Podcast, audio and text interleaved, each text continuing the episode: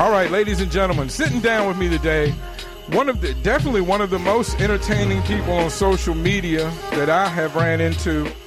Uh, a broadcaster, a former rapper, a host, uh, a definite. Oh, oh, hold on, let me cool that down. I think it's just the headphones. How cool is that?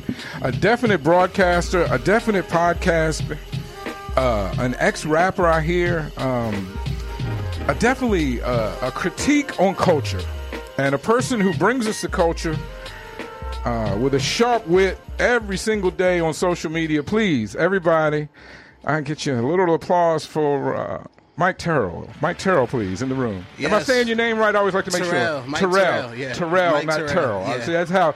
It seems like white people always put the accent in the wrong place. I apologize. Terrell.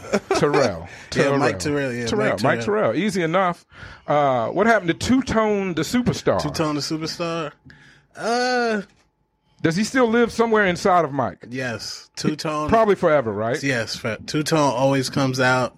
Uh, I was actually Two Tone for Halloween. Actually, Oh, I, I thought that was Rick Ross. yeah, that was that was Two Tone. Oh, that was slash two, Rose. That was two tone in the modern rap era. Yes, huh? modern okay. rap era. Okay, and that was a great costume. I'm sure everybody got a kick out of that. Oh, yeah, Uh, they love that Yeah, shit. yeah, yeah, yeah, yeah, yeah, yeah. They love it. They love Uh, it. I had a fake jewels popping. Before we get started, we won't start here, but I just want to let you know I wore my only pair of LeBrons for you today. See? This is the only pair I, uh, I own, and I actually I have the rest of Jordans, but I wore the one pair of LeBrons just for you. Come on, man.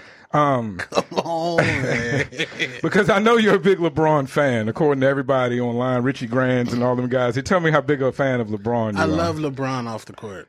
Off the, he's a great social. He's he's a great social activist, huh? Right. Love LeBron Stays on the the court for the whole game when it comes to social activity. Um, Yes. that good for him. All right, I've got before we start, I've got some beverages over here. I've got a quart of water. I've got a fruit juice. I've got a beer. I've got like a sparkling, fruity, uh, you know, liquor, uh, white claw ish beverage. Uh, what, would you like a beverage to start the show with? Quarter water. Is that straight from the bodega? Yeah, that's it's the old school. I mean, we didn't. We I keep them at my house. We didn't get it straight from the bodega. I got it from like Costco or Do somewhere. you still got the the Mike Hard lemonade? Uh, no, I think for that option this week we have an Old English 800 malt liquor Oh hell, or or Pepsi. I do have a Pepsi Cola. The OE. You want the OE? You can have one or all. but I just usually ask which one do you want first. Would you like that? That's right there. That's a real deal. That's I a, haven't. only thing's missing is the brown paper bag. You, you got. Let me get the white claw. The the white boy. White- The- white- yeah, yeah, yeah. Let me get the ASU shit. Okay, no, that's cool. Do, uh, like a cider or an orange. Uh, Let me one's see. like an apple cider. One's like a blood orange. Let me get that uh, that apple cider. Okay, there you Yes. go. There you go. And then, like I said, there's plenty of other stuff over here, and you can have whatever you want during the interview. Austin cider. We just start one off. Yeah, my wife bought those. That's probably the extra white shit that you know hadn't even the hit the. It's similar to White Claw, but they just can't buy the goddamn White Claw. They're always looking for the next one or something. I don't know what's going on This is the section where the black people in the, in the fries they don't look at this section. Yeah, I know. Black people don't even know that shit exists. Yeah, I know. It does. If you if you drink one of those and you go to a farmer's market and you go, um, excuse me, to Panera in the same day, your credit does go up two points though. Two po- points two credit increase? just like that. Those are the secrets that white people have. They don't tell everybody. they, uh, y'all want to know how the Illuminati works? I'm here to help.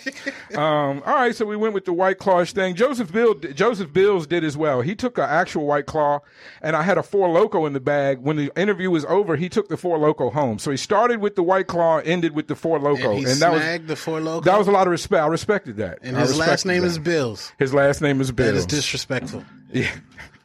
Well, I just want to start the show and say I'm obviously a fan. I'm a fan of yours. Appreciate I wanted you, to talk to you, and that's why you're here. Appreciate you, Uh, you have a very entertaining presence, and we can talk about all that. I want to start at the beginning. You know, and uh, I'm not playing black background music anymore because Snoop Dogg's PIMP shut down the YouTube video around the world. You blocked it. You couldn't even watch it. So I'm I'm trying to get to a point with no music, so maybe we can take Snagged the podcast to an official, maybe Apple uh, or Spotify type arena where, of course, you can't have uh, music. We'll edit it out, whatever we got to do. Uh, some quick questions, and we'll get into some real talk. Uh, uh, blunt paper, blunt, uh, regular paper, cigarette paper, or a good book. Meaning, uh, do you do you smoke medicine? Do you smoke cannabis? Um, yeah, occasionally. Occasion- a little yes, bit. when the party's cracking. Okay. Oh, when it's something to do. Okay, you're not just a casual smoker. Beer, liquor, or water. Oh, beer, liquor. Um, I like me some good liquor. Okay. Eighteen hundred Red Bull. Mm, okay, all right. So you got a combination, and you uh, you talk about the clubs like you seem to have experience with the clubs. Oh, do you have experience with the clubs? Cuz I'm an, 2009. I'm an older man. I that, those days are, are behind me. Um, I don't club anymore, so we can talk about all that as well. When it comes to tacos, are you beef, pork, or fish? Oh, I'm um, uh, what's Al Pastor? Is that beef? That's that's pork. I'm pretty sure. Pork? I pastor. I like Al Pastor. Okay, I, I I think maybe you can do past maybe pastors the season, and you can do that pork and beef. I'm not sure. I'm the wrong one to be asking. Now, is it? East or Co- cow tongue? On the East Coast, we didn't even. I thought that was like tripe or something. But on the East Coast, we didn't even have Mexicans until like 1995. For real? Yeah, it took a while. We had Puerto Ricans and a few Cubans, but and, and but we didn't have any Mexicans until like 1995. They took a while to get there. I like uh Puerto Rican. So I'm learning. I'm learning all about uh, Southwest and Native and um, and Chicano culture. Okay. So, but you know, luckily, I hope I won't get the pop test. I won't get the quiz today uh, from you. Well, let's go. Where did, did you grow up in Arizona? Where did you grow up at? I did. Uh, I was born in uh, Denver, Colorado, Okay. and um, I was uh, raised in Maryvale, West Phoenix. So you moved here pretty young. Yeah, We- 1987. Okay, yeah. Well, that that must have been very young. You're Yeah. a younger man. When and when I say growing up, I mean you know first date, you know high school, all that kind of stuff. Man, yeah, you real know. shit. Like Yeah, the real shit. Right? You learn about life. Okay, and um, you you apparently started out as a rapper. What who, what influenced you to get into rap music? in the music, my dad was actually a manager of music Okay, Yeah, already so- in the industry. already. So when he had got custody of me and my brother, and we came out to Arizona, he like took me to his studio. So I was like always around music. He was managing acts and doing all that. He already was managing music, and I was like, dang. And then I got introduced to hip hop, start writing. It was like.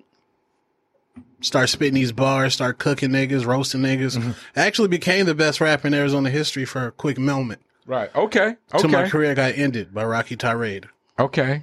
All right. Well, we can talk about all that now. Did now just for record, did anyone else claim you the best rapper in Arizona history, or was that self-proclaimed? Couple, couple hoes. couple hoes some in the middle there. of in the middle of coitus or after uh yeah, okay um Couple hoes was like, yeah, couple hoes like man you got the crown you got the crown huh? Well, i appreciate the ability to crown yourself either way. I appreciate that. Um and what was that event that said stop i, I didn't i missed the term it wasn't familiar to me. What was the term that you said stopped your rap or your your reign as the king of arizona Uh, I got I got cooked in a battle by uh artist out here named Rocky Tirade. okay. He actually runs Black Lives Matter out here. okay so you actually um you actually were ba- battle rapped as well back then Yeah, yeah. okay Love battle rap. Okay. Cannabis, all that. I love battle rap. Okay. Yeah, cannabis was heavy. Everybody loved cannabis for, for a good. Grew up on uh, Clue while. tapes. You from New York? Clue yeah, tapes, yeah, heavy. Yeah. yeah. Um, I'm from Virginia, but very East Coast minded. We grew up on New York. oh yeah, style from hip-hop. Richmond, Virginia, Richmond, right? Virginia. Okay, yeah, yeah, yeah, yeah, okay. yeah, yeah. Nice. Yeah, yeah. I, I miss I miss some of that. It was what's going on there, and I'm also happy to kind of be here as well as it goes on because it's it's heavy, it's tough. You know, we don't get into we don't need to get into the heavy part quite yet. Um, who was who was who was your inspiration to, to get into hip hop? Whether it was a national artist or a friend or family member, what was you know to take it serious? Seems like you took it serious for a while. Looked like you burnt some CDs. You you made some cover art. You did some real. You was, you was up. you was really doing it. Yeah, yeah, yeah. Yeah, like um, well, from my neighborhood was like Mike Mill. He's a, uh Maryvale legend. Um, he inspired me. Um, NWA inspired me. Okay. Um, I don't know. My my friend Nico G, my best friend Nico G, like we would just be rhyming. So we was like, shit, let's try to press some shit up and Right. put it out there and go platinum. Yeah, it's a good spirit, good flopped, independent spirit. still, no, yeah. that's all right. You tried though. You tried, and I, I, you know, I'm a firm believer. I hope that a lot of our, you know, the things we do in life lead us to a place maybe where we're uh, at our best. I mean, I think. Right. Uh, I don't know where. I don't know. You know, I never. I haven't. Didn't quite get all the way into your music. I poked around and tried to find it. You trying to find my music? a little bit. Oh hell no! But I didn't do enough research. I didn't. I didn't find anything because it's very. You were rapping in that era where it's no telling where your music was. Now I didn't go. I probably should have gone to DatPiff. I didn't take the time to go to DatPiff or. Do I got anything on there? I don't know. I, I I researched the SoundCloud. Maybe you were pre SoundCloud. I just couldn't. You know, it, you were in that era where I was MySpace here. music could be anywhere. Right. Yeah. Right, MySpace, right. MySpace. That was definitely the precursor to everything going on. back when you would yeah. upload the MP3s and the websites. I still as well have like four songs on a on a MySpace site somewhere out there. Hidden. Uh, if you can find it. No, they're not hidden. They're just nobody. Whoever's running around MySpace, feel free. You know. Um, so so once you got beaten in a rap battle, did that stop your whole rap career? Did you decide to do something else at that point, or did that just slow it down? What? Because that is a big blow, especially when you are believed yourself to be the king of uh, Arizona uh, Phoenix AZ hip hop at the time. That must have been a big blow to lose a that battle. was Uh, definitely a blow to my ego. it's a it's a Um, blow to everybody, but I mean, yeah, yeah. So once I got destroyed, my best friend, one of my best friends named Rich Rico, Mexican artist from out here. Okay. He came to my apartment. He said he wanted to rap. I was like, okay, I can use my clout and help push you. So I, I turned my full attention into pushing Rich Rico. Okay. And he, um, you could research it. He became one of the hottest artists in Arizona. He was a Mexican artist and, um, he would rap Mexican trap music. So he was talking about Pisces, moving dope across the border. Sounds interesting. Yeah. Yeah. Yeah. Yeah. So you so you found out maybe at that point that you kind of knew the formula because you kind of took what you did for yourself and did it for somebody else. Did you did it occur to you at that time like, hey, I might know what I'm doing here as far as putting somebody forth or putting Yeah. presenting an artist kind of. Um, Yeah, because at that time, I was like, "How can I get Rich Reek? Because he's a new artist, nobody knew him. So how can I get his his music played?" So I decided, okay, let me go to these promoters and see if I can host their club night. Okay. And for hosting their club night, you can play my artist. Great segue, by the way. Thank you for that. Thank you So. I became a um.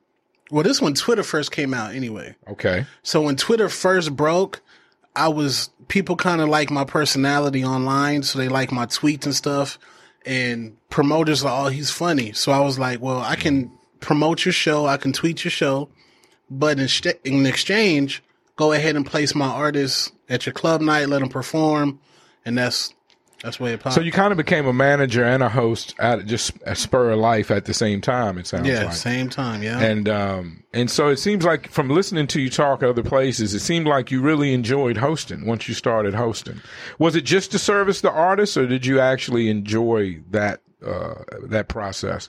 Because it's a lot easier than being a rapper. I've done being a rapper. I've done both. I've hosted a lot of events. Okay. And uh, you know, hosting is so relaxing and fun compared to performing a twenty minute set somewhere. Right. You know. Uh, well, when when I was rapping, I wouldn't get no money. Right, that's true. I wasn't I getting feel paid. you. I feel you on that. I feel you. I got you. I wasn't getting paid nothing. So when the promoter said, "Okay, I'll let you host," so the first night, I believe, um, it was a promoter by the name of, um, well, I did work with a, a promoter by the name of Plus Game back in the day, but my first, I count my first real host it was inside of a club. So when I walked into the club, the promoter handed me $150. Just handed it to me. And you got to think, being a rapper for all those years and not getting paid, now you're about to pay me just to get on stage up and- front as and well. do It sounds shit. like yeah, you paid you up front. Yeah, which I is was like, rare for rap. Even if you do get paid, you Yeah. get paid up front. Yeah. So they gave me that, and I was like, shit, this shit is fun. Then that time I'm young, so I'm getting free drinks. There's yams everywhere. Mm. Ladies, lady, the attention of the yams. attention getting popular. I got my artists.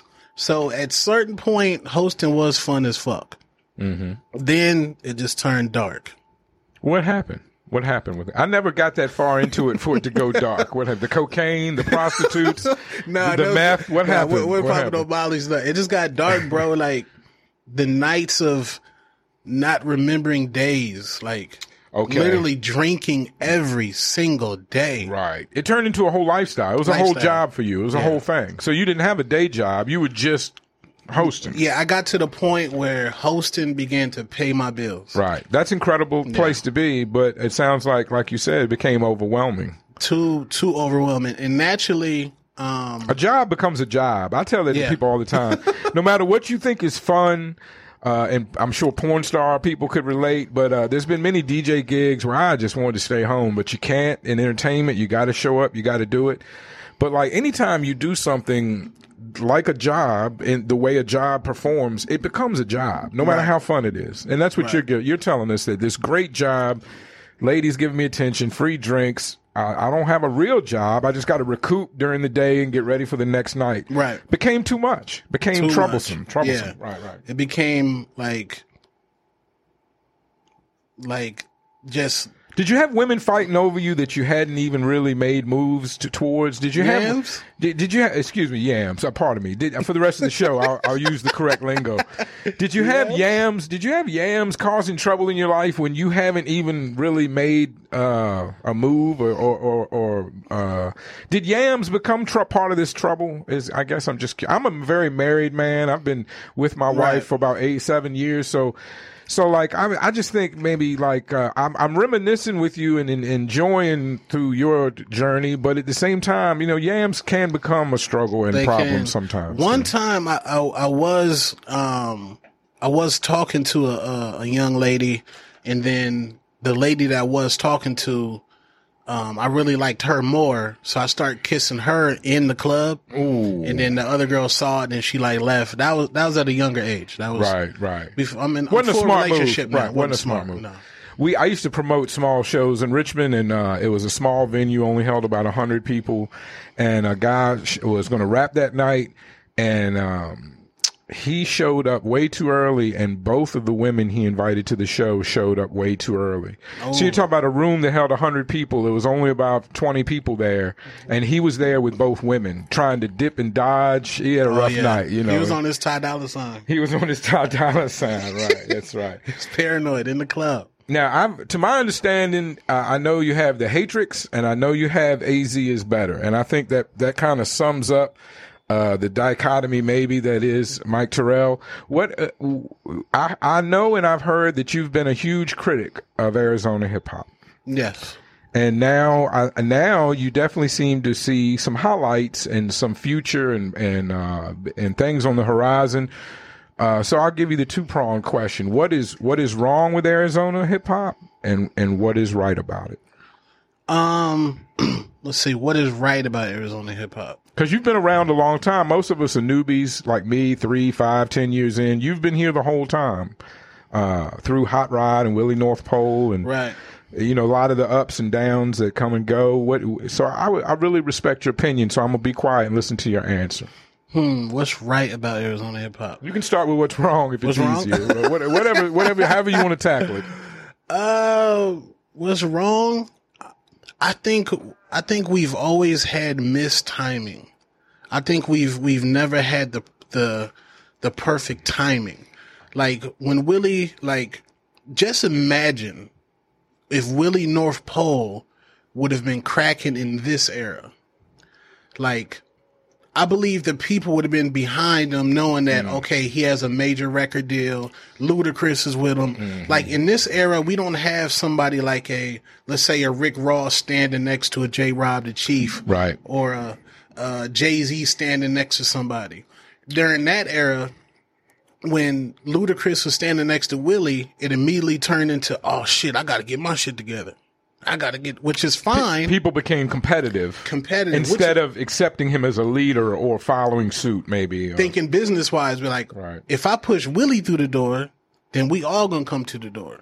Do you think there was more? Um, was it more or less, or was it just different? Let's say the infrastructure of Arizona hip hop, the you know uh, the the independent artist. Was it because it's a lot now? Coming from where I come from, to me, it's a lot, and it's a lot of hip rappers everywhere. To be honest, but. right.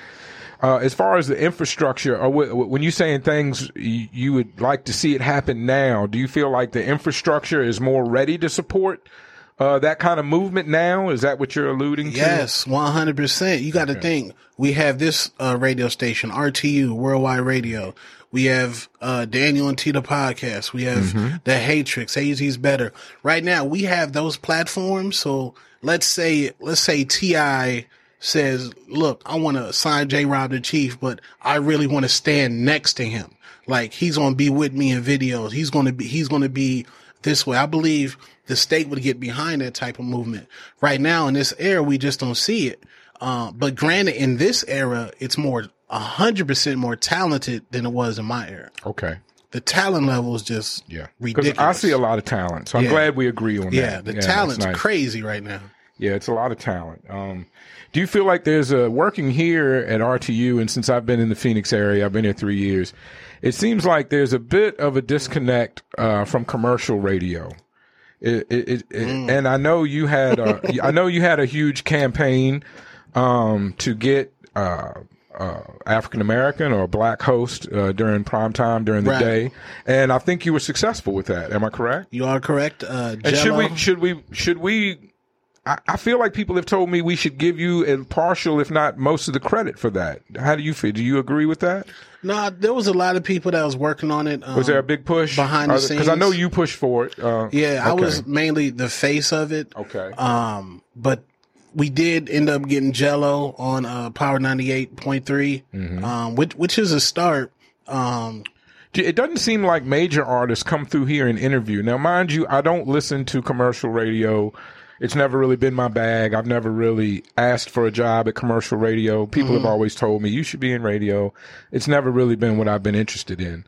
Um, it, it, it doesn't, I, I don't seem to hear, um, the major artists get interviewed on the radio though here, like I did maybe in Richmond. Is do do, do you think the artists come to Phoenix, uh, or does the radio interview them and I'm just missing it? What's good? Is, they still like. Don't get me wrong. They still come out here. Okay. Like, they still they still come out here. Um, radio. Even though a lot of people don't listen to the radio, record labels still believe that radio is still a huge part. well, it's the arm. Of, it's, a, it's a sales arm of the major record label Right. system. You know, it's how they advertise their product, basically. Yeah, Yeah. so they they, they definitely come out here. It's just that I believe in like podcasts. Podcast, we have white podcasts, Mexican podcasts, Sure. Asian podcasts, black podcasts. It's more diverse. Sure. Hip hop radio in Arizona, there was not one single black person in a main position, and you're talking about hip hop culture. Then you I wanted to sign up, but I figured I wouldn't qualify, so I just decided to come here instead. I was like, well, I know all. Well, no, that's not what it is. Not what it is. Yeah, so like I wanted it to be where it's like more diverse and we be able to have like those voices. Like Sure. I'm listening to Power 98 the other day and Jello, he's talking about how to freak your ramen noodles. We weren't get that conversation before. right, right, right. He's not telling us how to like. He's giving us like, okay, this is how we freak it. You add the cheese, this and that. I'm like, cool. I, somebody that I can listen to the radio, but okay, I can relate to him. This may sound like a white man phrase, but that that sounds like jail. I, I'm very familiar with jail culture because not that I've ever been, but I love to watch it on the internet, as a lot of people do. 60 days and, in. and and all that, all the shows, the people that just got out, the big uh, b- bussing cheeks, that guy, and there's a bunch of people, and but uh, and Wallo, of course, from uh, from the Million Dollaz Worth of Game. yeah. But yeah, yeah, yeah. Freaking the uh, freaking the noodles sounds like jail culture to me, and I often worry that porn and jail culture and gang culture are kind of running mainstream life these days. Facts. Uh, Facts. between you know everybody's blue or red, that's gang culture. Uh, a lot of what the girls are wearing Trump. is close to porn culture. Trump is definitely wrestling, if Red, not whatever. Yeah, he's Yeah. definitely. Uh, so here we are. Nonetheless, before we get off of commercial radio, I'm like I said, I'm new here, but I have uh, some ears to the street. And, and correct me if I'm wrong. They told me that you personally were offered a gig on commercial radio, and that you turned it down. Would that be correct or a statement or no? No, that's hundred percent false. So you never you Never. you never got offered a job on commercial radio. They never said Mike Terrell. This is how much we're going to tell pay us you. tell us well, that's that's when you hey one of the reasons I, I started learning about commercial radio before I started working there and that's one of the downfalls when I learned that a lot of guys I looked up to were still working a part-time job 10 15 Right. years in um, tell us about that experience what what happened with commercial why didn't Mike uh, Ter- Ter- Terrell cor- connect with commercial radio Um, well, it, well, I started working at uh, Ground Zero. It sounds like something happened. Yeah. They didn't technically offer you a job with a number behind it, but it sounds like there was some kind of connection. Something happened there. Well, um, dang, this when Justice um, from RTU here, he he started a campaign that uh that that radio station Power did not care about Arizona hip hop. He promised me he's not coming in today. I promise. Oh, even he if he- promised me he's not coming in. So he started whooping the radio ass. Not not Right, I remember really that beating. campaign. No, the billboards they ran, and it was a huge. You know, uh, ninety point three doesn't care about hip hop and all. So that. he put pressure on them. Like, Yes. So them, they they back was probably against the wall, and they asked me to get on the show because I I'm very critical of Arizona hip hop, and I was a, a voice out here. So they asked me to get on the show. I was like, cool. So I got on the show um, with old Jesus and all them, um, and then like we would we did the show for about a year. It was crack to me. That was the best that show's ever been because. Like I was on there, you know what I'm saying? Of so, course, of so the goats on it. No, I'm joking. no, but I mean, hey, uh, honesty and bluntness in, in, in commercial radio is, is always a refreshing thing. Yeah. And then we brought um, Marlon Taylor on there. Okay. Great comedian. They brought him on the show. Um, one night it was just me and Marlon Taylor on there by ourselves. Mm. And that, we we should have got fired that night. Cause we turned, the shit just turned into like some hood shit. I got you. Ever, that's the, in that radio station's history, ain't never been no hood shit like that before. Mm. But that was the best, the best show they've ever had on it, in my opinion. Mm-hmm. And then, um, I guess so Jesus didn't want to do the show no more. He wanted to be with his family, which is understandable. But it was never no communication of, we want to bring you on, Mike. We want to pay you this and this and that. So I was like, I'm out. Okay, because there was a rumor. I'm going to tell you the whole full rumor Yeah, let me get the- let me get the rumor. The rumor was that they were going to give you your own show and that you didn't want to work your board. You didn't want to work the board yourself. Learn the board. And and you and you said, "No, I'm not doing it. I'm out. I'm not doing it." There was, they, they, What? Uh, uh, uh, wait, wait, wait. Every rumor's got a little bit of truth in it. It like. I didn't learn the board because you Right. have to pay me to learn the board. I got you. You didn't want But- to. Radio but- does like a lot of stuff for free. They're used to getting a lot of things for Right. free th- or for a trade for ad or whatever. Right. They're used to working that way. And especially when you're working your way in, interns, all this kind of thing, they really like f- free. They really like Yeah, a deal. yeah, Let's yeah. put it that way. And like, I hosted two shows for them for free, and I've you never, felt like you had already paid your dues, or you'd already, yeah, Yeah. yeah, yeah. Like, and I- you had something that was moving. You had something that was I, moving. I right? brought them the Musty Awards. and the, the Musty Awards was cracking. Like Right, it was bet, I cracking. Ask the artist that was at the Musty Awards. They was like, "This shit is lit." Um, Do you think sometimes radio programmers and, and more, you know, people that are more college, I hate to say it, but college trained to do radio, do you think they miss the impact that black culture has or how persuasive or how um, incredibly entertaining it is? I mean, but black culture has been a big part of my life. And I think it's so persuasive now that people don't even realize sometimes that they're laughing at black culture. They just think, oh, that guy's funny. They don't Right. realize. And uh, I think easily in Phoenix, you could people could look over that and not realize all the fun that they're having, or it, especially for the radio programmers, not realize how much Latino, uh, regular regular old white folks, uh, Russian, Germans, whoever, you know, like I think they might confuse and think that oh, just black people will go get this, not realize, realizing that black culture is a huge part of all of our entertainment these- Yeah, these yeah. days. So you can't pigeonhole. You can't say, "Oh, those black guys are just going to bring in the eight percent of Phoenix's black population or Mm. whatever." No, we we're going to we laugh at you know we laugh at we still laugh at it in Living Color at Martin at you know at Eddie Murphy at all these things we still laugh at that you know and. Uh, as someone who remembers hip hop when it wasn't so persuasive and it looked very strange for white people to be involved in hip hop, Right, right. You know, nowadays it's it's in cartoons, it's in cereal, it's in it's everywhere. It's so persuasive. Yeah, that you, like, you don't really re- you don't really realize you're enjoying hip hop culture anymore because it's so everywhere. right. All right, well, we cleared up the radio. Uh, we re- we cleared up the radio nonsense. Um, and I've, uh, like I said, I've never asked for a job in commercial radio. I just it always seemed like a bad. It's a lot deal. of politics. A lot of politics, and it's a lot of low pay. Generally, generally a business. Hard to generate your own money once you sign up with the team. You can't really do that at all, you know. Um, so that's tough. I mean, you can host things. You were already hosting though. They couldn't really offer you something you, you hadn't already had. you Yeah, know. they didn't. Um, I mean, maybe. I mean, my best friend Nico G. Um, he said I should have learned the board just for future reference. Like I could have took that skill and went somewhere else with it. Mm-hmm. But I felt like if I paid my dues for a year, I, I was always on time. Um, never high, drunk, sloppy, Right. Never- constant professional. Never got the call from the SEC or anybody. No, never got the call never from got. SEC. Yeah. Um, I felt I paid my dues, and like even the program, the program director was like, "Well, I didn't know." Like they didn't care. Right, right, right. They didn't care. Right. Well, so okay, so now we leave D, we we leave rapping, we leave hosting. We're not gonna work in commercial radio.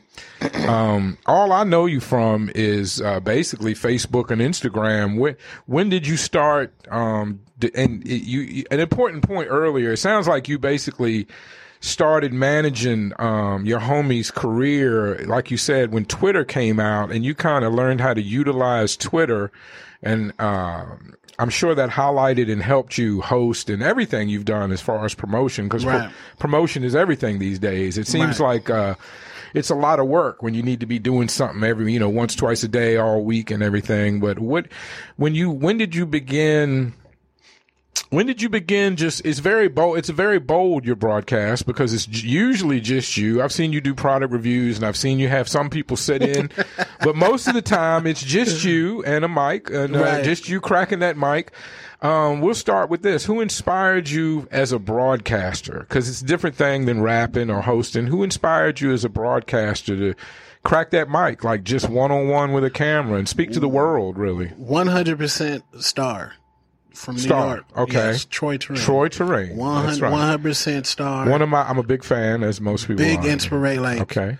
when when I was a kid, I, I heard like the Aaliyah stories, and I was I really didn't know him that much, so I got on YouTube, and then I found his show, and I'm like, oh my god, like this dude's incredible, mm-hmm. and I was like, I want to be able where I can talk 30 minutes by myself with no guest hosts, no guests, and be able to entertain people.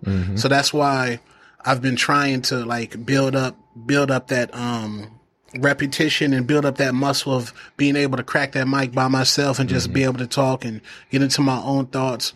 Uh, Charlamagne, um, big inspiration as well, and um, Howard Stern as well. Okay. Okay. Yeah.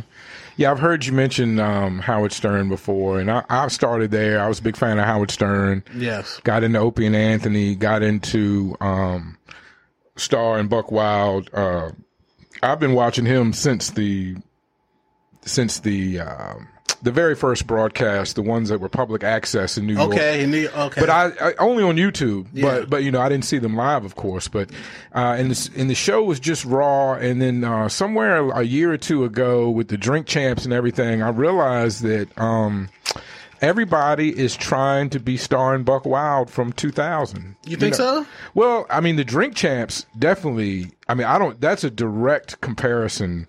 I mean, as far See, as having really the- up on the Star and Buck Wild show. you didn't see So the public access? Nuh-uh, I didn't. You got to go back and check the public access shows. It's Star and Buck Wild sitting at a table, one camera facing them, bottles lined up. Oh wow! They're taking they're taking shots and drinks and actually drinking bread and things because they're getting literally drunk on air. Um, and the, the the thing that was so funny about them, I mean, they picked five celebrities and they went at them every week. Like this they this week, it's? Busta Rhymes and J Lo and whoever was popping back then, P Diddy. And I mean, just you know, you know how Star can go. That's Yeah. how, that's how he would go at them because it was public access. They took callers. It's really crazy. You got to watch I it. gotta watch that. I'm a big fan. Stern, not so much anymore. I feel like Stern's heyday was a long time Yeah, ago. he's out of his he's prime. changed a lot, and He's uh, not in his prime It's no not more. to the benefit. Uh, I'm big, uh, but yeah. I, and when I must say, not as much. But when I first started watching you, there was a touch of Rush Limbaugh. Has anybody ever Rush? told you? No, that I never heard that. There was, a, I think, uh, maybe it's in your cadence. Sometimes you, it seems like you're, you're, it seems like you're slowing yourself down a little bit on some, on Yeah. some things. And uh, when you pause and, and you know being a bigger guy, maybe take a breath. Yeah. you know to me that was a bit that was a bit Rush Limbaugh-ish. Yeah, but uh, I but like I said, that was kind of my first. Well, most of your fans probably aren't familiar with Rush Limbaugh. I uh, I worked in construction a lot of years, so whatever was on the radio, we listened to a lot. Usually it was classic rock because I worked with older guys. But you know, I listened to some Rush Limbaugh, and I, it's just most of your fans wouldn't get that reference. But uh, I, maybe it's just a good broadcasting. I don't know what. Uh, so when did you actually start? Around what year or what platform was it? Facebook when you started just cam set up a camera or I had I had um this is like because Rich Rico, my artist, he retired Okay. He wanted to be a family man. Got it. Hip hop one for him. I fully respected that. It's hard to do both. Yeah, so I I wanted to keep going. This one I'm just purely in the lifestyle of drinking, smoking, partying. Right. And I was like, I got my iPhone and I was like, there's this memo thing on here. So I was like, I'm gonna record like I'm gonna make like a radio station. So I would record like me talking, then I'll get a local song, paste it in there, then I'll upload it to um sound is it SoundClick? SoundClick. It sounds familiar. Yeah. Then I called it iTone Radio. That's that's pretty inventive and creative. I, Yeah. I really appreciate that. Yeah. Just to take that, just to take that uh, first step and just do it like that. Yeah, and then my first interview that way I got was with Machine Gun Kelly.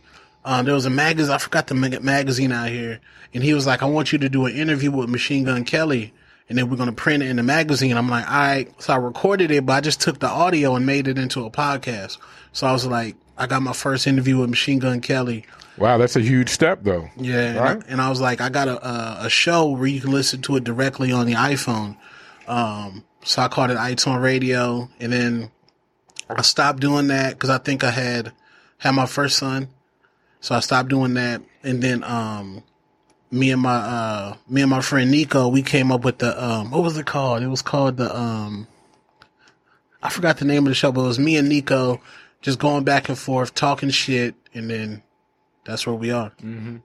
What um did you? What gets the best groupies? A rapper, a host, or a podcast? The best groupies? The best it gotta be a rapper. Really, rapper? Yeah, gotta be a rapper. Okay. Gotta be. Okay. I remember, um, 'cause I used to host for a company out here named Urban AZ. Okay. I wanted to shout them out. Good deal, Urban AZ. Shoot, salute Urban AZ. You gotta get Mercedes in here. She used to work with Urban AZ. She probably, like, get her interview because she I'd love knows to. Mercedes, every- if anybody, somebody knows Mercedes, tell Mercedes we want to get her on the mission. No She doubt. has the probably the best industry stories ever Mm-hmm. because she was married to uh, Roger Troutman. Rest in peace, Roger Troutman. okay. Rest in peace. She had a baby Roger Troutman too. Okay. Uh, but yeah, being backstage at like Urban AZ shows to see like celebrities, Mm-hmm. that's when I finally realized these niggas is regular people. Yeah. Yeah. yeah. like the only person that, that that I looked at was like he's like a superstar was when I met Keith Sweat. He was on some fly shit. the R and B guys do kind of hold that mantle Yeah. a little higher than other people, you know. Yeah, uh, the only my only reference to seeing Keith Sweat is not in real life, but that time, what was it? One of the younger rappers said something about challenging him as an R and B artist, and the look, Oh, it was uh Jacquees. yeah, at backstage, and the look Keith Sweat gave him was just incredible. I appreciate that. That was really some old man business right there. Yeah, he probably sent the goons up there. But yeah, um, French Montana, he performed, and then I was hosting his show. I seen him literally takes a man's girl Just yeah. from the crowd and Yeah. brought her backstage, and she left this man. He didn't even have a ride back. But That brings up an interesting story. Let me ask you this question. One time I got hooked up with a friend to go to, this is the one of the few shows where Wu Tang and Rage Against the Machine actually made it and performed Okay. together. And uh, beautiful girl, my friend hooked it up. And uh, so we went and we drove, you know, two or three hours to get there. It was an all day thing. And um, she wanted she wanted me to she wanted me to escort her to where the backstage entrance is because she wanted to go backstage. Mm. Now, I didn't know this chick, and I didn't have no rights to her. It wasn't that. You know what I mean? I felt like if she wanted to go, she could go. I'm, I, you know, I, you know, you know. Wait, y'all came to the show together? Right. Well, as with another couple, as like a put together couple to go to the show. It Okay. wasn't like I asked her out, but I'm sure it was like, hey, my friend Swerve is going, and my friend's going, and Okay. okay, cool, you know. So it was a pretty good. Uh, you know, she was she was light skinned and like white guys, and I was uh, a white guy that was heavily into rap music. I thought it was a perfect fit. Yeah. but not not most of the time, not usually. But anyway, she wanted me, me to escort her to the backstage door, and I just felt the way. I said, if you you know, it's not that it's not a rough crowd. If you want to go, you can go. But I'm not. I'm not. I'm not gonna show up at the backstage door like one. I'm offering her up as a sacrifice, or I, God forbid, you think I want to come too.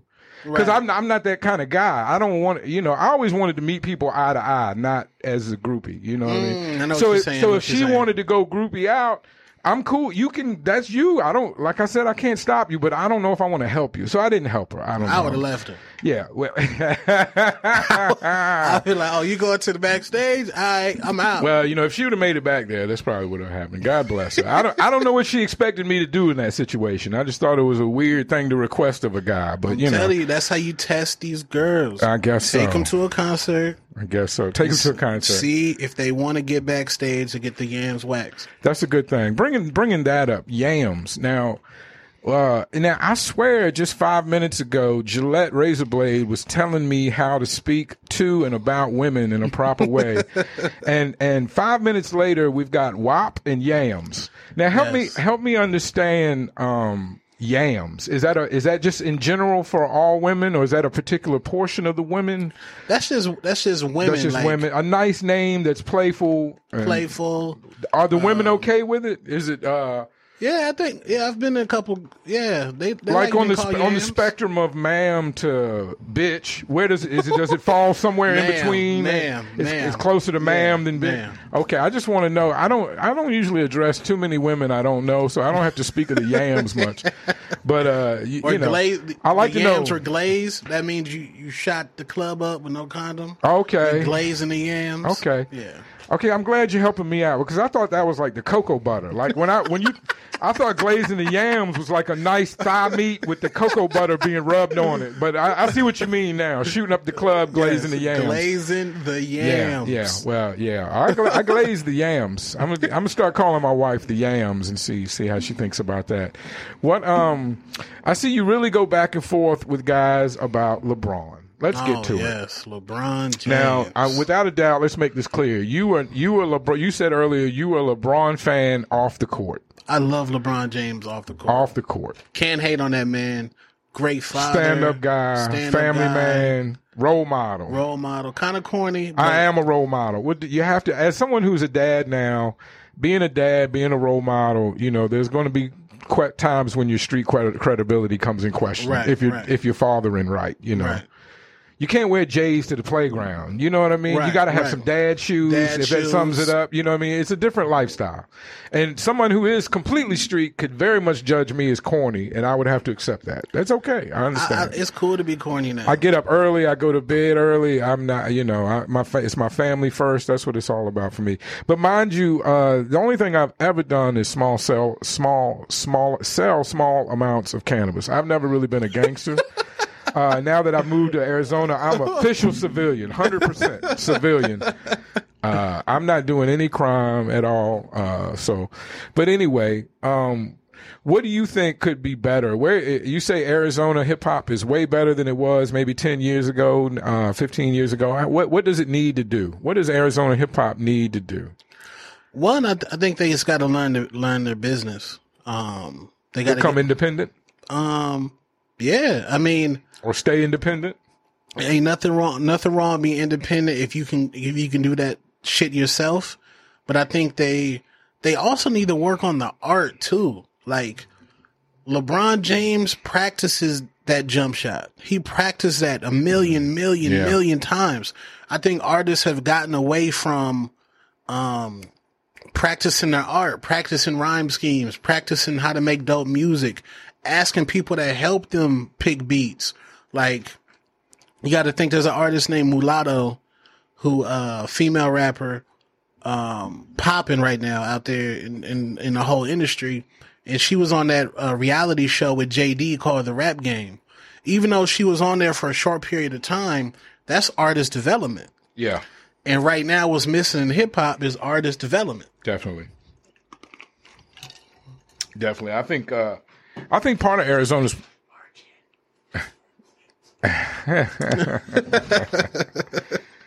Oh, we got tons of games here today.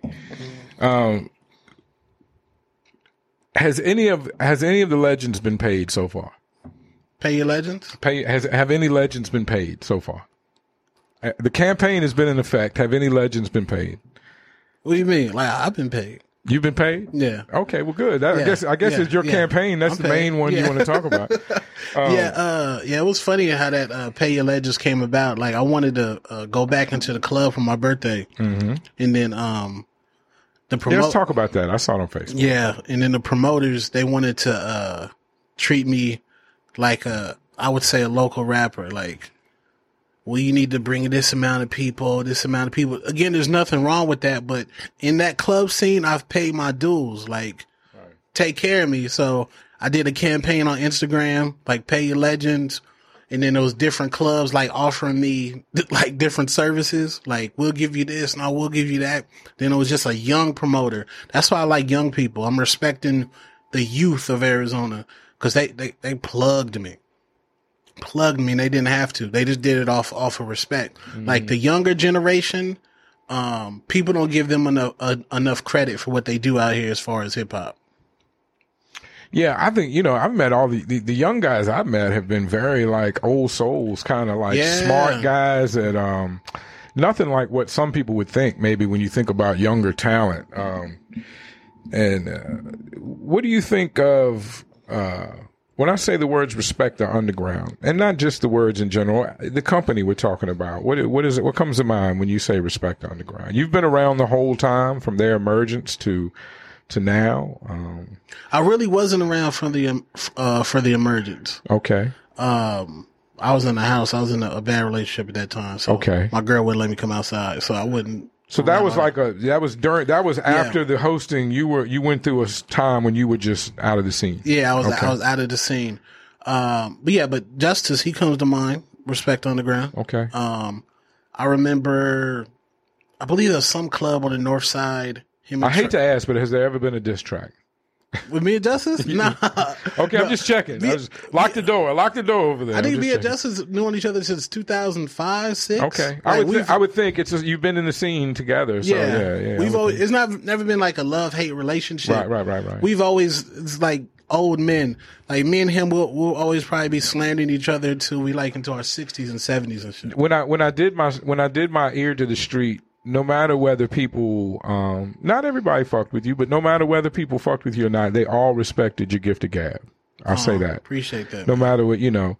Um, to be honest, some people questioned um, the title of podcast king. They say, "How can this guy be a podcast king?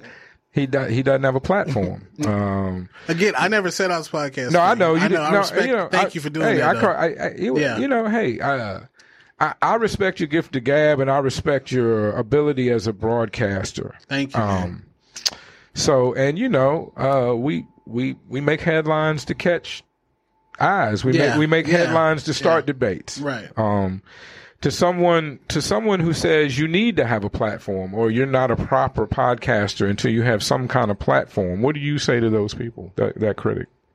Well, I say that I I am the platform. Right. Like right now in this era, you can just Facebook and IG is the same as what IG everybody is else the same is as everything. You can literally uh, pick up your phone. I can start talking right now, rip the audio, and I can call it a podcast. Are all your clip? Pardon me for being ignorant. Are all your clips just like short clips that are posted on Facebook? Do you have longer play interviews or longer? Yeah, like Do you have a YouTube channel as well, or where Yeah. where do we get the full? I got my YouTube Terrell channel, Mike, Mike Terrell. Terrell, yeah. Um, Spotify, I'm on Mike Terrell. Um, when me and my friend, um, well, this when COVID hit, me and my friend Nico G, we had the Mike Terrell podcast, which was kind of like a therapy session to me. Mm-hmm. So it was like an hour to two hours and a half. But since COVID hit, I was like, shit, I want to keep my content going. I was like, shit, I'm about to whatever there's a topic that inspires me to talk about it, I'm gonna turn my fucking light on, turn my mic on, talk about it, and upload that shit to IGTV. And people like um they've been loving that shit. Like the um I'm in this Atlanta group where they share my my um, my last video. I believe my last video is about the the the, the voting beatdown, Mm-hmm. Yeah, and then yeah. they sent that to Shade Room, and the Shade Room liked it. oh wow. Yeah, so Shade Room liked it. I was like, damn. Hopefully they post me one day. Right, right, Um, to me, you are the platform. right, right. So there's no need. Like, there's no need. I would love. Wrap it up, boss. I'm out of here. Pull up the truck. Get the equipment out. No, no. I understand what you're saying, and I think it's very true. Um, uh, I think, uh, I think it's just a matter of moments before, um, more and more people get turned on to your broadcast. Yeah, And I think it's I think it's great. You know, God bless you. I think it's great. Uh, you mentioned um, you mentioned Stern and some others. Maybe did you mention Ch- Charlamagne? Charlamagne, Andrew Schulz. What about Budden? You got to go Uh, through Budden to get where you're going, or is that a different thing? I like I like Joe. Um, I like Joe Budden. I'm very much non-competitive with this. I feel like, um, you know, obviously I'm, I run a podcast and I can call someone else a podcast king. I don't, I don't, uh, I think my show is very different than everyone else's. I'm certainly not in the clubs. I certainly don't speak about the yams and, uh, I haven't followed sports in 20 years. So that's not Oh, my real? conversation. Yeah. I left sports, uh, soon after I stopped playing sports recreationally just for Okay. fun. When that slowed down, I stopped watching sports. Oh, okay. And um, you know, all my references are like pre ninety five. So of course that's why I'm a Jordan fan and not a LeBron fan. See, that's I'm why like, I fuck with you. I'm like Kobe's cool, but he never, you know, his shoes needed to be better. I don't know why, but your shoes need to be better. Uh, LeBron's shoes should have always been better. Uh, LeBron, I what, what what broke the back for me because it on on a lot of levels it seems like um I mean a lot of levels I got a three year old and a family and all that comes first and I got a show and so I don't give a fuck at, at the beginning. But but when LeBron walked off the court can This we last just, time? Can we just yeah? I Yeah. mean, can we just talk about that? I mean, wasn't that an important game? Wasn't that a big deal? I mean, it's to me, it's any game. You stay on the, you're making all that money. I hate to sound like an old Jew, which I'm not, but I hate to sound like one. But you you make all that money. And you walk off the court early. It's just to me, a leader doesn't do that. And someone tried to argue and said, you know, you can't judge a man's frustration. Bullshit. That's what good sportsmanship is all about. Jordan would never, would never. would never walk off Would the court. never. Would never. you know why? Because you know, and I'm gonna tell you the difference in thought to me. Because if if they if Jordan if Jordan would have lost that game, he would have stayed on the court because he would have felt like he was the reason That he they lost. Right, he would have took responsibility. He wouldn't have been pointing any fingers, but God knows he had to. He had to win those games a lot on his own. So if he, he lost one, he would have took that on the chin because he would have been beating himself up. Yeah. The last thing he would have been done is walking off or pointing the finger at other people. And I, I think it was such a poor lesson for kids. I mean, you're supposed to learn that in in young, and you know, you're supposed to learn that at a young age. Please help me out. Help me understand. See, my thing is like with that situation, a lot of people hate me for saying this, but LeBron James, I believe he's had he has daddy issues because he's never he never had a father growing up. His dad daddy wasn't shit. Michael Jordan and Kobe, they've had fathers, yeah, strong fathers. strong fathers. So God bless Jordan's father. He might have. He might have. You know, who knows? he might have took one for the team for one- real. But, took- go, yeah. but go ahead. I don't want to yeah, say like. J- Jordan's father literally when Jordan um against the Knicks, he literally took his son gambling to get some drinks and some yams. That's what fathers do. right. Son, you're Good losing. father. Yeah. Let's get your mind right. Let's get your mind right, son. You're not acting right. Let's, Let's reset. Let's reboot. Yeah, Right, let's right. reboot. Yeah, right. Now Le- LeBron, I believe he's like he has like a sense of entitlement. Like every coach LeBron I have fired. He doesn't. LeBron is the coach basically. That, that's Right. That's to his greatness though. Right. Like But it's also a detriment in the team. right. In the team scheme of things, right? Right. Did you? Let me ask. Did you have a strong relationship with your father? Yes, super strong. I did as well. Yeah. I, I actually worked with him for 20 years, so Yeah. you, you don't get much closer than that. All the bullshit gets thrown out the window when you're doing hard work with somebody. Right, yeah. So me and my father, luckily, we didn't have to pay a therapist. We worked through all our issues while On the while, job. buil- while building houses Yeah. on the job. Wait, do you think? Um, do you think sometimes? Because I run into this with uh, some of my stepson's friends. Um, and just people in life in general. Do you think sometimes it's hard for I think as because we had strong fathers, we immediately see the differences. We immediately see the red flags. Um, do you think? I mean, obviously, it's it's hard for people that are in that situation to see themselves the same way we see them, and I don't expect them to. Do you think it's hard for them to see them? I think I think it is. It's it's naturally or or even an extension of that, the people that were raised similar to LeBron have a hard time seeing fault in him, maybe because of how they were raised as well. Right. They do because it's it's a lot of time is um re- a reaction off emotion.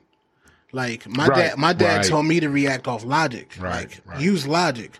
Emotions And even if he didn't, up. even if he didn't tell you, Yeah. he, he he moved that way in front of you. Right. He was a living uh, role model for even the things he didn't say. You, you picked up just watching him react and watching him react to situations. right, exactly. Which is so key, so important. Yeah, that's why I always say um, having having both parents is an absolute it's it's key. Even if they're not together, Right. just so you have both both in life. Right. Yeah. And at the worst, a very strong uncle, grandfather, you know, Mentor. steady, very strong, steady guy that's around for a while, for a long time. yeah, mentor. Like I'm a stepdad as well. Okay. Just like you, yeah. And um Let's talk about those struggles. How are you dealing with that? Um, I've been with my stepson for, like I said, seven years. I came in when he was becoming a teenager, so I've been through the teenage years with a Okay. stepson. I haven't got there yet. Yeah, yeah. but I have a three-year-old who's my own, so I'm going through everything else. You know, I'm uh, I'm learning it all as I get to be an old man. Yeah, it's I started late. yeah, it's kind of the like crazy dynamic because um like my stepson like he's never he's never met his dad. Mm. He doesn't know his dad. He's he's he's 9 years old. Um When did you come into his life, if you don't mind? me six. No, Six. five. Five. When he was 5 years old. Okay. So I was the first male figure Right. role model that he's ever like had. Sure. and like when I came in, he was kind of like on the mom, like the mommy issues, and I'd be like, no. When you walk in a room, you look every man in the eye and you shake his hand. Mm-hmm. You, if you lose the game, you lose the same way you win is the same way you lose. Mm-hmm. You don't go over there and pout. You go over there, shake hands, good game, Right. run it again, do the next one. Um, but I always, always told him, I always told his mom that I, I would never slander his real dad. Even if his dad was a piece of shit, Right. I'm never gonna to him. I'm not gonna be like, oh, your dad wouldn't Right. blase ski. I would ne- I would never do that. Um, I was like, as you get older, that's your decision. You, Whether you can read the facts and decide for yourself. yeah, you're Right. decipher that Right, right. as yourself. Um, it's, it's it's very interesting uh, being a stepdad. Um, I've heard it's easier coming in early, which Yeah. you, which you unfortunately, uh, fortunately for you, you did. Yeah, uh, we have, we have a good relationship, um, as good as you can expect. So I'm happy with where we're at. You know, good. and hopefully we're moving to be closer. But you know, I never really expected or wanted to be, um, to be his of course not his his father um his father has passed so that's our situation. But uh you know someone came on the show that was a stepfather and it, it had been a stepson and now is a stepfather and he expressed that you know try to be a brother or a sister type relationship. Right. so i thought that was real good advice and that's what i try to do. And hey my my stepson is 21 years old now so He's a full grown man. He's doing and go be Yeah. whatever he's gonna be at this point. So as long as we can live under the roof as roommates, then we get along all right. You know what I mean? that's true. Yeah. So what is the? So obviously you're doing it now. You said you kind of started this way uh, because of COVID. Um, COVID, God bless us, isn't gonna last forever. I don't hope. I don't think. What is what is the future hold for uh, Mike Terrell? Are you going to just continue this route? Uh, do you? Would you ever, um, again, the streets, a little birdie in my ear said that you were offered, um, to have a show right here in this very room, right here at Respect the Underground, Icon Radio, that you were offered to have. He a- did, uh, they tried to offer you a show maybe a couple times and, uh, and you would just turned it down. You just want to do your own I thing. wouldn't like. I didn't feel like I was like ready. Okay. um, which is another Arizona hip hop curse that's in me. Like I'm just like the rappers. A lot of rappers out here, like they just won't like do it, like just won't like put it out. And to me, I have to be like, okay, this has to align. This is ready. Um, right now, I feel that I'm comfortable enough. Like I want to be able to have a show like like your show, mic, screen, all that. Like eventually, I want to get in into that. sure. I want to be able, I want to be able to do that. Um, I appreciate you building your following before Yeah. you on your own, completely on your own. Yeah. Um, being new to Arizona, I'm appreciating the affiliation with Respect to Underground. I started out DJing their, uh, one of their stages and uh, working through Loud Pack Net. Um, Okay. And, and so here I am now. What are your thoughts on Loud Pack Net? Since I brought them up. Is- Loud pack, Net? do you What is know- that? A do you- weed? That's a weed. You don't know? You don't know of Loud Pack Net? Nah, they got some Uh, loud packs. fella named Loud and a fella named Sativa, uh, Suave Sativa. Oh, okay. And uh, okay, I'm an indica guy. Me too. That's a funny quote. I appreciate that. I'm an indica, I but stay away that. from uh I don't know, is it banana OG? Stay away from banana OG. I like that shit- kind of advice. Why do we stay away from banana OG? That shit had me like I was on crack. oh, really? Yeah, Was it, was a- that good? That was a bad high. Like I don't. I don't like, know. I'm like a, I'm gonna be honest. When it comes to weed, I'm like a bad heroin person. like when somebody says, "Oh yeah, they o- they OD'd on that banana OG," I'm like, "Word, where they get that shit at? I want some." Can I? That uh, shit fucked me up, bro. I don't want any fentanyl. I'm glad to be enjoying this Arizona medicated uh, uh, cannabis, where you know I know it's you know I go to the dispensary and hope God bless it's it's Yeah. just weed. You know I've, I've I've been able to live a long life in hip hop and and and maintain to just like a little liquor and some and cannabis. So I'm I'm in a good place. That's where I want to stay. What are your thoughts when I just say something like the AZMT Awards? Ooh, What do they bring to mind? AZMT. We, we had uh, Kid K in here uh, a week, a couple weeks ago, something like that, and he tried his best to explain um, his intent of the process, if not the whole process. And I thought he did a good job explaining it. I've always been uh, a fan, a sponsor. The couple years I've been here, I, I've been involved with the AZMT Oh, you Awards. you went to the awards? Oh yeah, I've been there. I've I, one year I DJ'd. I definitely sponsored uh, before.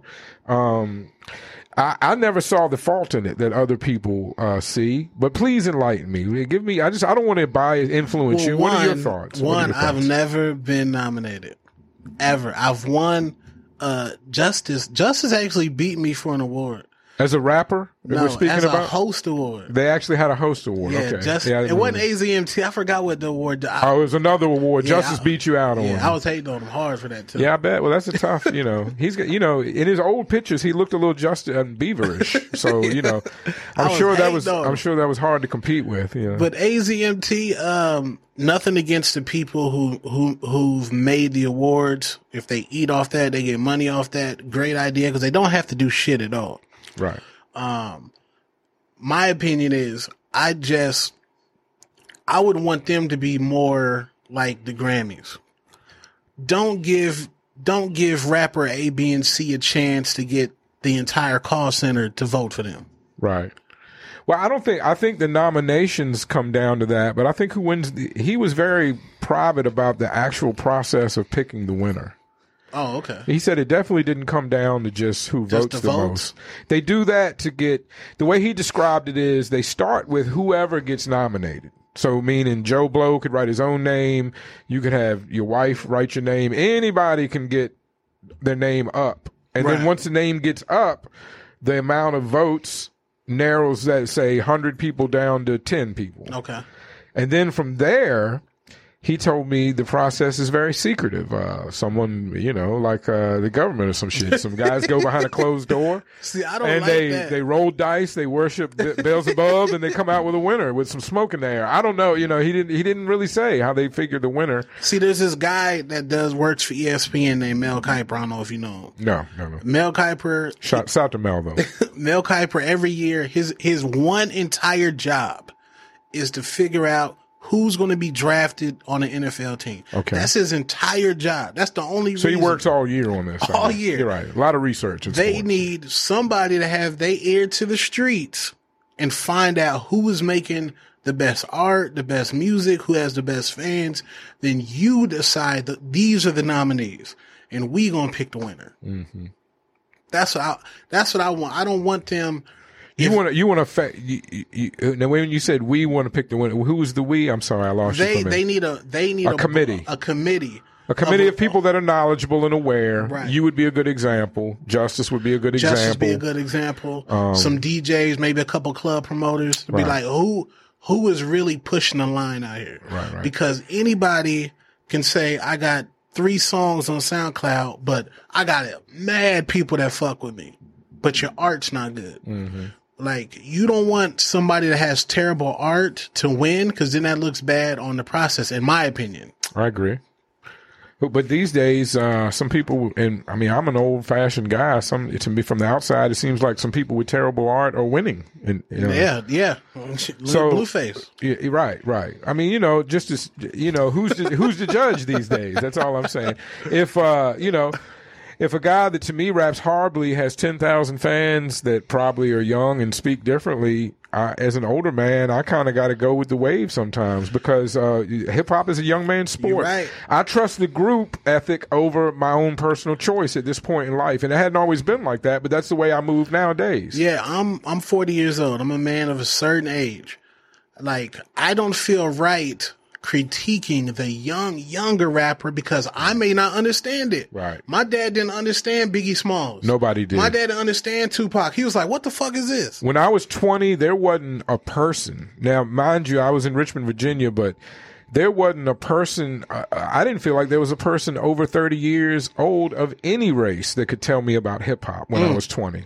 No Real one. shit. It was a disconnect. They were a different generation. Right. If they were white, they were classic rock, if or ACDC and that shit. Or if they were black, they were they were Parliament Funkadelic and Right, James Brown, right, and they were t- they they didn't like hip hop either. Right. That's why I laugh when some people try to make hip hop a race thing. I remember clearly a lot of black people that didn't like hip hop. Not at all. So Running over CDs. So how do they get to be? Uh, they get to be welcome in the house, but I got to be a guest. I've loved hip hop from the first day I heard it. Mm, so mm. that's why to me it's never been a race thing. But anyway, enough of that. Enough of that. What is what is a who is an Arizona artist? And it could be any artist, but I think we're talking music maybe. Who? What's an Arizona artist that we haven't heard of that we should know about? we haven't heard of. Well, that, that maybe I just they're not they're, they're not popping, but we should know about them because maybe their art's great, but their social media sucks. Or I don't know who's an artist that you think got- a lot of people haven't heard of that we I should know about. one artist. There's one artist that I personally want to work with. That I want to go back into my Rich Rico mode with. Okay, that's Um, interesting. That's good talk. Like I don't want to be their manager, but I want to ask them, say, how can I help? How Consultant. Can, yeah, how can I add to this as far as that? And um, her name's Sam- Samara Sin. She's a, a female rapper. Okay, Um, she reminds me of like the rapping Jhené Aiko. Cause she's not. wow, that's she- sexy. Yeah, she's not. She's not rapping like how the how the women rappers rap now about I want to take your money, buy me a Birkin. like My pussy, my pussy. pussy. Ah, ah, ah, ah she not on no wop shit. Like, and she's not. ah. it's all aggressive, like Wu Tang with the wop. All of a sudden, ah, wah, wah, my pussy. Every song, bro, every song. But uh, you know, when somebody makes it hot. Yeah, I love Rapsody. Yeah, yeah. like she's like Rapsody, but don't.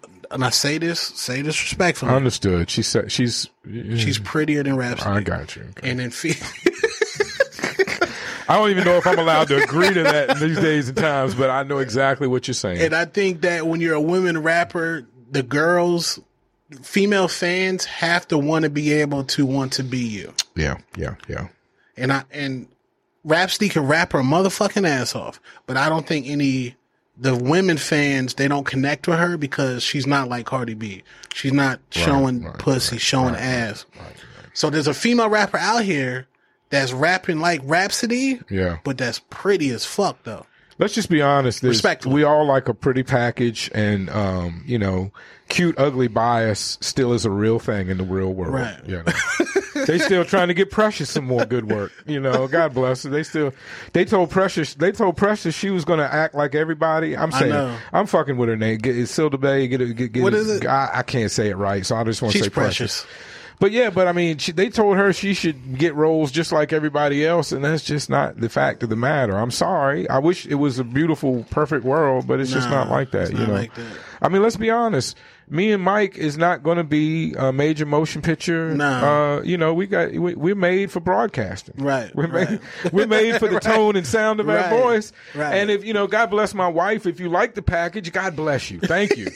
but uh, you're probably here for the gift of gab. Uh, this has been my pleasure. Uh, we've got some more time left. It's not over, but it's it's been my pleasure to sit down and talk with you. For these main interviews, it's all people I want to talk to. Uh, you know, so it's people I'm usually I'm fans of, and I appreciate you coming in. Um, you had good thoughts on everything. Your two your two mains uh, are Pay Your Legends and the Hatrix. Yes, pay Now, th- those are the Pay Your Legends and the Hatrix. Those are the two main focuses. Now, do you, am I wrong, or that sometimes when you just tap in about like uh, a current subject, that it's neither of those. It's just you talking on a subject, or are all of your podcasts, when I tap in, when I are all of your broadcasts focus into those two channels? it's the uh like um pay your legend pay your legend is mainly like the movement um i got merch like i got this hat right here I know I've seen the merch looks Uh, good. Yeah, yeah, got the merch uh that's mainly like a movement for like um older people that you need to respect in the city Sure. um i wanted to do a show like that probably need to talk to justice about that as far as like a pay your legend show um I think that's needed and would be great for somebody like me. I, I love, I love hip hop, and I like how it evolved in every region. And I think there's a great story here that hadn't been told. You know about Right. how it's evolved and evolving, and you know the ups and downs at Hot Rod and Willie Northpole. When it, being from the East Coast, we we heard that blip. That was a Mm. blip. Like oh shit. Hot Rod got signed to G Unit. Oh shit, there's this guy named Willie Northpole. It was a blip, and that's you know it was like a few six months. I don't know however long it was, and then you know unfortunately for Hot Rod, I don't know if he just didn't work with the unit, but the unit was cooling way off at that time as well. see i believe hot out- rod was ahead he was ahead of his time Right, 'Cause it hurts a lot of guys. he popped in the wrong era. I believe if like a little era up, if Hot Rod would have popped, he would have been huge. Same thing with Willie. Willie would have been huge because you got to think Willie, he was bigger than Nipsey Hussle at a point Right. because Nipsey Hussle wasn't getting like major label attention like Willie North. Well, Pole no, I mean when we heard when I heard of Willie Northpole, it was a, long time before we heard of Nipsey Hussle. Exactly. Yeah, yeah, yeah. And like, um, I I think like maybe yeah, you need to get it, get Willie in here and tell like the real story because there's a real story that I, I would like to. understand. Willie, Nobody- Willie, or if anybody, my my buddy T Dub is a DJ from the East Coast, happens to know Willie very well. If Yeah. if anyone can reach out, I would love to have Willie Northpole on the show. I'll have special beverages for for for a special guest. I Hot really. Rod, like Hot Rod, he has a real story of how that whole situation like fell apart. I've listened to some of um, Willie Northpole's music, which he goes into it in, in some from a rap song angle. Right.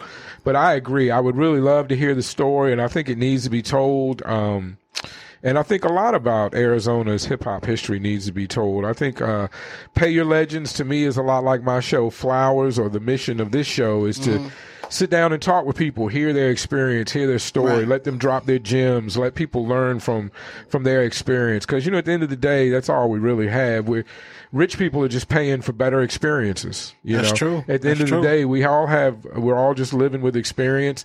And to be honest, sometimes uh, you know, a cold beer and a, and a game of spades or, or dominoes can be a great experience, even if you don't have a lot of money. Mm. That's so, true. So that's what I love. That's what I do it for. What uh, what what do you think? Um, I had a really good question about Willie and Hot Rod, and I lost it. What do you think? Um, was Hot Rod? It seemed to me Hot Rod was being marketed as like, and this may sound fucked up. I don't mean any disrespect, but it seemed like Hot Rod was being marketed as like if Candy Store was a male rapper. like the handsome guy, the sexy guy. Like 50, you know, 50 first came out, everybody was talking about horse teeth and you know, Right. it, no one's no one really wants to fuck Eminem. You know, I guess it, sometimes hip hop look just like they look for the uh, beautiful female, the pretty female. Sometimes they look to take a formula and and find a handsome man. Yeah, like That- Fifty took LL's formula right, as far shirt as off, shirt off, right, cut, to- worked yeah, out, rapping hard, but selling body to the ladies, Selling body that to the kind ladies, of thing, right. And he was, we were so used to him being hard. That's why Candy Shop, I didn't think worked for a lot of people.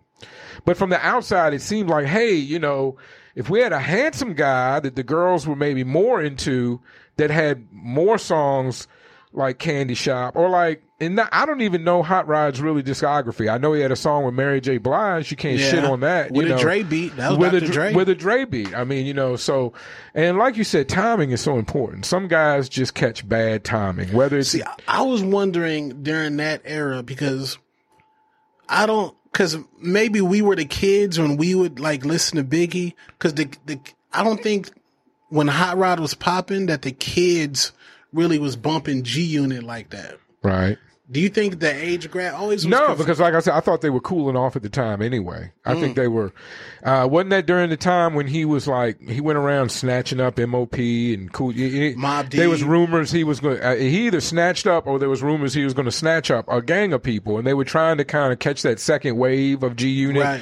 Because you know whatever it was starting to cool off, and I feel like maybe he was a part of that. They thought we're gonna, you know, um, you know, try something from the West Coast and try something that's different for G Unit, and it, it just that was during the that was during the game era, and I think the game hindered G Unit's process when he started. Well, he was them. definitely on their ass. I mean, as hard ass. as one man can go against somebody, he went Right. with them pretty fair, pretty fearlessly because they were powerful. So you know, respect to him, he had to do what he did. But yeah, but that was a part of them cooling off. People, you know, people saw when he left. I think people saw that as a weakness. Even if you don't, even if you whoever you blame, it still looks as a weakness when you know people separate like that. That's true. So you know, I don't know. Uh, I think that I think all of that plays in a part in it, and one of us needs to have that interview with Hot Rod and Willie Northpole to, yeah, to break all that down. And So, Juice. yeah, and Juice. Now, explain to me. I'm, I'm familiar with the other two. Who is Juice? Because I've heard his name mentioned, Juice. but Uh, he goes by Richie Evans now. okay. He was signed to the game because when when Fifty signed Hot Rod, and oh, the game came and got an Arizona the game rapper came too. and got Arizona rapper. That's ill. That's always what people want to happen. It doesn't usually happen, but okay, all right. and then there was like there was some sh- like street. Did they beef. did they go at each? I mean, naturally, would they did they get put at each other? Did Juice they go at each Hot other? Rod. I think he Right. got a song saying "I'm not some fuck Hot Rod" or something. Okay, interesting. I need to do my I Googles and I need to go catch up on that because I love that kind of those kind of stories. That's why I do this show. You know, Because So, Willie dissed the game too. I'm sure. I'm sure. Look on that. There's a YouTube song like six minutes Okay. of Willie North Pole dissing the game. Okay. Yeah. All right. All right. Yeah, like that. Willie, that Willie has a lot of lot of fucking history. A lot of history. That's that's awesome. That's incredible. That's incredible. Is there any chance we'll ever see Two Tone the superstar again? I don't know, man. It's funny when I say people. Many people I brought your name up to. I say Mike Terrell. They say, "Oh, you mean Two Tone." Do you See, get that? I'm Is that a con- when you rebranded? Was it hard to rebrand when you yeah, like rebranded? nobody want to call me Mike Terrell. Like nobody. I changed it because Well, you literally got people to call you a superstar. yeah. So I mean that it takes a lot of ego Yeah. to get that going, and once you got it going, people didn't want to back off, huh? Two tone, two tone, the Two. Tone the superstar. I wanted to be like you know like Nick Cannon or um, who else Mm-hmm. is a famous radio personality? Uh, Howard Stern. I want to be like Mike Terrell. Right, right, right, Yeah. right. Either the, the two one combination, one way or the other. The two Yeah. syllables. But one. they Mike won't let Two Tone go. They won't let two tone go. What would it would it take? What what would we have to do to get uh two tone back on the mic? What would have to happen? Somebody dissed you, uh, uh, you know, No. uh, independent single deal or something. What um what would it take for you to? What would it? Uh, what would commercial radio have to offer you to get you to go to commercial radio? To go to uh, commercial radio. They the said we, we want you. We want Mike Terrell first of the year. Your show, four hours a day, during the day, every day, every weekday. We want to give you a show. Fill our plate, Mike. What do you need for us to do that? Now, mind you, we want to give you ten dollars an hour, part time job with no benefits, no help, no pre production, post production help, not even an engineer to run your show with you. But other than that, what do you want to come back to commercial radio? I don't know, like I, I have been thinking about it, like um thinking about like how I left that situation with power. Um just thinking like if I would have had that show, Ground Zero, and it just would have been mine and I had the ability to control it, Right. I think that would have been huge for the scene. It seems like to me in radio, you have to constantly prove yourself and almost constantly be looking for the next job at the same time. Yeah, just like Jello said it he said you don't have a career in radio if you haven't been fired. Right. Well, I mean, like, that's "That's the lesson from Stern and Charlamagne and everybody is that you pretty much have to have the stomach for getting fired and have the stomach for finding a new market or something. You have to move. A lot of people just can't move that much, you know. Uh, um, I don't know. You know, commercial radio. I I am so. Um, You wouldn't want to do like a morning show? I would love to do it, but I would have my reservations. Um, I would love to do it. I'm at a time of life where I could do it. I would love to do it, but I would have my reservations just dealing with commercial radio. You know, here at Respect the Underground, the head programmer, the CEO, although he does bum rush in the office in the show every now and then, in general, they don't give me a lot of notes other than helpful advice, and I get to do whatever I want to do. I have the ability to garner my own ads or sponsorship or however you want to Oh, word it. fire. So, you know, when you get into commercial radio, you're kind of locked into a system now. There is something very, I'm an older guy, so there's something very entertaining and very, uh, something very entertaining about being on commercial radio, reaching that many ears every morning. People go to work, you know, probably people 30 and under don't listen to radio much anymore, but people 30 and over still do at certain Yeah. times of the day. Ra- ra- Radio, broadcast radio is still very powerful. As much as we Yeah. want the internet to take over the world, broadcast radio is still very powerful. I just love the, the callers, like the call, the, the, the ability to talk to live people. callers talking Right. to the people. That's something we're working on here. Hopefully, we're going to get there. You know, um, yeah, I agree. I mean, it's just that's that's what we grew up under, and I think to us, there's still a certain amount of kingship to being on air personality. Right. And uh, the love you get, you get a lot of love. You know, why not enjoy it? You know, I, I would, it, I would. The problem is with me, I would want someone to purchase and give me a budget to run a show. Same I, exact I, thing. I, don't want to. I don't want to work. Uh, you know, because the majority of hours, like you may or may not know, definitely for my show, I'm a one man show. I do the flyers, the video promo. I, So- I do the research. I do it all Bro, myself. that's what I did at Power. I did the Right, but see, but they're not, but they're not paying. They don't want to pay pay you. they don't want to pay you when you're at home working. They only go pay you when you're in the office, and you're Right. only allowed to be in the office when you're doing the show or whatever. So, like, yeah, you don't get paid for a lot of that extra stuff. And at least here, I'm able to try to hustle up my own sponsorship or something. We're working on that as well. So, I don't know. It would take a lot. I think I, I would think I would want to come back a certain way, and they wouldn't want to. They wouldn't want to at first anyway. Wouldn't want to pay me to come back that way. Right. See, know? see the way you grind, like you do, like you got your logo, you grind, you you market your show, and I'm the same way. Like, there's no radio personality out here that's on mainstream radio that grinds like that. No, and we we You have wouldn't to. even know. But I think the benefit is so much better. Like I like owning my show. Right. I own my show. I can do whatever I want with it. You know, and I I know you enjoy that freedom. And uh, Yeah. And uh, and if you can do it yourself, you know, you want to do a show somewhere, you call me. I'll come work the board for you. Don't let that get in your way. anymore. Mike Mike Terrell, it's been my pleasure. Thank you so much you, for coming in. I'm gonna play a little of that. Thank you, man. We could I could talk for another hour. It's been an hour and a half. Thanks so much to Mike Terrell What's for coming man? in. Respect the underground, Icon Radio. Peace, peace, peace, peace.